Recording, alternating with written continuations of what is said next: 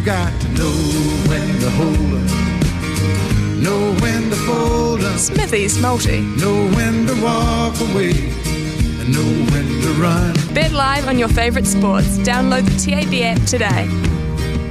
Oh, yesterday was a bit of a nightmare, actually. The Dallas Mavericks led Atlanta uh, all the way down, and then they had a poor fourth quarter, and Atlanta got up and beat them quite comfortably. So uh, that was down the gurgler.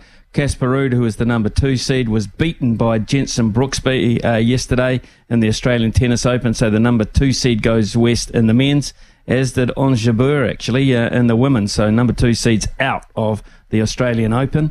Uh, and the Sydney Thunder did get up and beat the Renegades, so the Renegades are pretty, having a pretty hapless time. Martin Guptill scoring 30 in uh, that particular performance.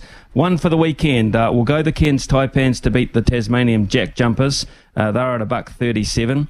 Uh, Australian Open tennis. I'm going to go Francis uh, Tiafoe, the American, to beat Khachanov at a dollar 87. So that's a dollar 87 each way. That I've gone for the American Tiafoe.